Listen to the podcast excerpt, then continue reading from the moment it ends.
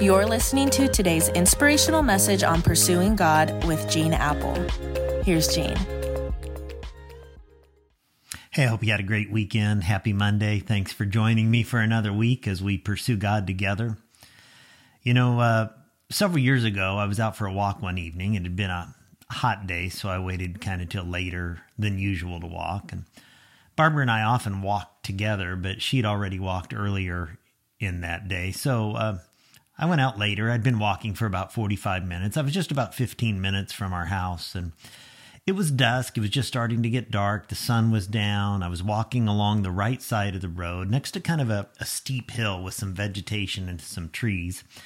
And all of a sudden, I heard a stirring in the brush not an animal, but multiple animals. And darting down this hill at about 100 miles per hour were six coyotes, each about the size of a German shepherd. Three of them went in front of them, me, three of them went behind me, and my heart was racing. I thought, where's Barbara when I need her? Because if she was with me, I, I just knew I wouldn't need to be able to run faster than the Cody coyotes. I'd just need to be able to run faster than her, right? but they were barking up a storm and howling.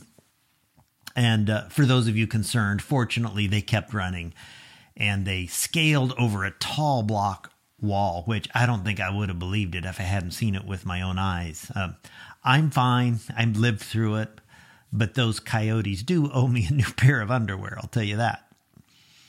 Ever have one of those days like that when, when things just go wrong? You're, you're running late, but your gas tank is on empty someone's waiting for you to send an important document, but your Wi-Fi isn't working. I mean, we've all had those days like that where you're you're frustrated, you're afraid, you're anxious, you're irritable, you're depressed. Maybe you have doubts related to faith or worry about a family member. Maybe for you it's not a day, but it's been more like a season and you wonder is anybody up there? Is anybody listening to my prayers? Sometimes it's mundane things, other times it's monumental things. When your teenager screams at the top of their lungs, I hate you. When your spouse looks over at you and says, It's over. When your doctor sits on the side of the bed and says, There's nothing more we can do. We could all use a better story when things go wrong. And I believe Jesus knows that. And he's ready to help write a better story whenever we're, we're willing to give him the pen to write the script to that story. So, so over the next few weeks, I want to unpack three different scenes from a book of the Bible that contains an eyewitness account of the life of Jesus. It's written by a man named John. Many of you have heard of him. It's sometimes called the Gospel of John.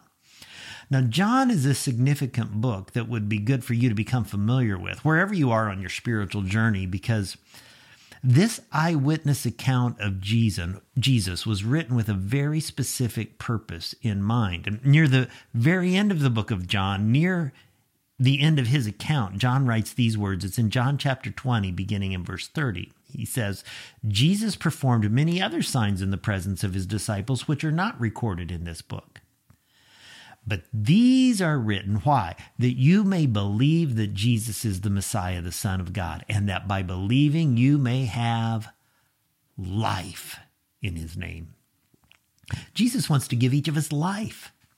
While there's an evil one in the universe that wants to kill, steal, and destroy your life, Jesus himself said in John 10 10 that he came to give us life to the full. He came to write a better story for our lives. And whether or not you're going through a hard time right now, we all have days when things just go wrong.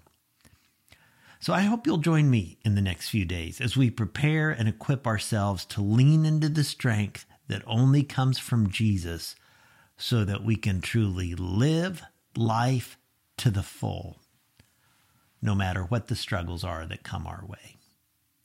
God, I thank you for the privilege of beginning this brand new week with uh, friends in this forum and I thank you for their faith that believes you're there and you want to walk with them. And God, we all have these kind of days where we know we need a better story. So I pray you'll use this text that we're going to be unfolding from the Gospel of John in the days ahead to speak to our hearts, to our lives.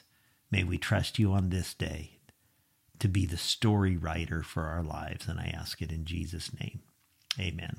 Thanks for joining me today. Look forward to walking with you a really special passage this week. See you tomorrow.